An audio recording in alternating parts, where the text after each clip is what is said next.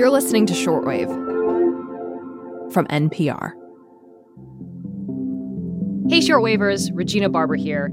And if you were born anytime in the last half century, like me, then in your lifetime, no one has walked on the moon. 10, 9, 8, 7, ignition sequence started. All engines are started. It was just after midnight on December 7th, 1972, when NASA launched Apollo 17, the last mission to bring astronauts to the lunar surface.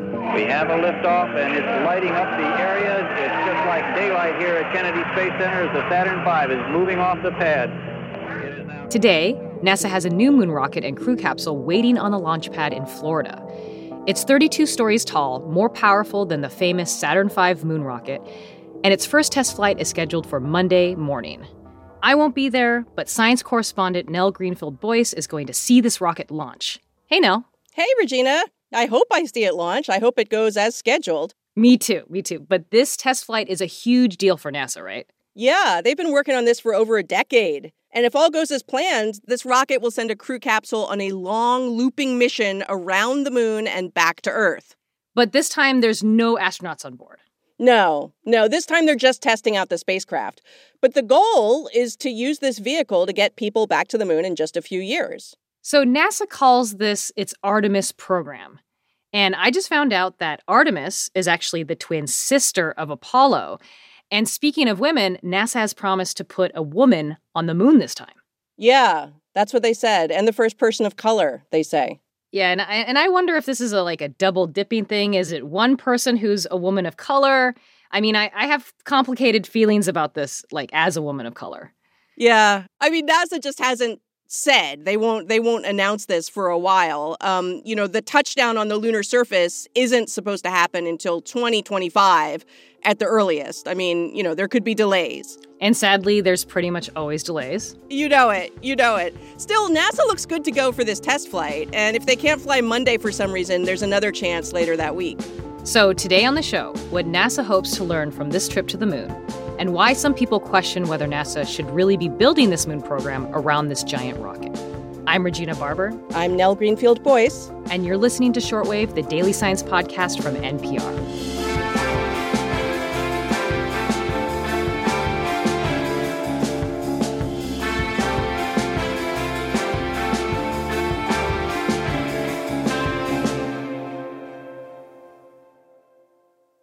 Okay, now tell us some more about this rocket and capsule. If I was going to the launch pad with you to take a look, which I wish I could, what would I see? Well, in some ways, it looks like the old space shuttles. Do you remember those? Of course, that was the spaceship of my childhood. Me too, right? So there's this big fat orange fuel tank, and then you've mm-hmm. got these solid rocket boosters on each side. Only this time, instead of an airplane shaped space shuttle sitting on top, this rocket has like a bell shaped capsule perched on the tippy top. So, like, the crew capsule looks more like the capsule from, like, the days of Apollo. Exactly, yeah. And when it comes home, it'll splash down in the Pacific, just like the Apollo capsules splash down in the ocean. And you said NASA's been working on this for more than a decade. Yeah. So remember, the space shuttles, our beloved space shuttles, uh, were retired in 2011. Do you remember that? I do. I definitely do. They'd been flying for 30 years, so it was time to do something new. I mean, NASA wanted to take some routine kinds of spaceflight that the shuttle had been doing and turn that over to the commercial spaceflight industry. Mm-hmm. The thinking was that, you know, companies could do it more cheaply than NASA could, and that whole plan has actually worked out pretty well for flights to the International Space Station. Right. The private company SpaceX has been doing this for a couple years now, right? Sending folks into space, ferrying NASA astronauts to the space station. Yeah. NASA just buys rides from SpaceX. It's like a space taxi service. But going to the moon was going to be NASA's thing, right? That was the idea. So, back when the shuttles retired, Congress told NASA to build a giant heavy lift rocket that would be designed for human exploration of deep space. So, like, you know, the moon and beyond. And they told the agency to use as much of the space shuttle technology as possible. And the idea was to kind of preserve contracts and jobs. It was a political thing. You know, mm. you're talking about jobs related to the space shuttle that would have otherwise just gone away. So that's why this resulting rocket kind of looks like the shuttle without the shuttle. Yeah. So it uses shuttle parts like the solid rocket motors and engines. I was talking to Charlie Bolden. He's a former astronaut who was running NASA back then.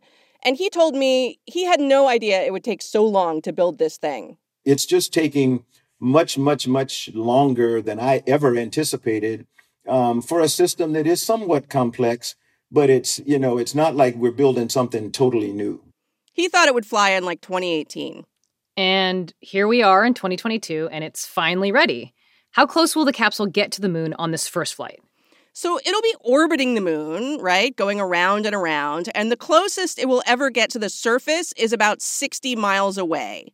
And you can be sure NASA is going to be beaming back all kinds of images of the craters cool. and the Earth from the moon.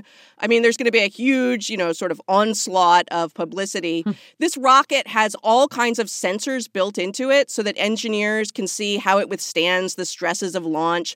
There's also mannequins inside the capsule, and they've got sensors all over them too. mannequins? Like how many? Well, there's one in the commander's seat. That's Moonikin Campos, uh, named after an engineer who played an important part in the rescue of the ill-fated Apollo 13 mission. I love it. And then there's two female mannequins named Helga and Zohar. And I am sorry to tell you, they are just torsos. Uh, oh. They'll be testing out a radiation shielding vest. I'm a little sad that the women are just torsos, but I, I, I mean, I, I had the same reaction exactly. I was like, they cannot uh, give us like a female a mannequin, body? but whatever. but I do love the names. I do love the names. Okay, let's get back. Tell me more about the mission. Okay, so at a press briefing, the current head of NASA, who's Bill Nelson, a former Florida senator and former astronaut, he said on this trip, all of the looping around the moon will send the capsule farther out into space than any spacecraft built for humans has ever flown before. It will be on a mission of over a million miles to the moon and back, and all kinds of orbits around the moon testing the spacecraft. He said the mission could last 42 days. And when the capsule returns to Earth, it'll come back hotter and faster than any spacecraft ever. It'll hit the Earth's atmosphere at 32 times the speed of sound. Ooh, better hope the heat shield works. That is part of what they are testing. So, assuming all goes well, when would people ride this rocket?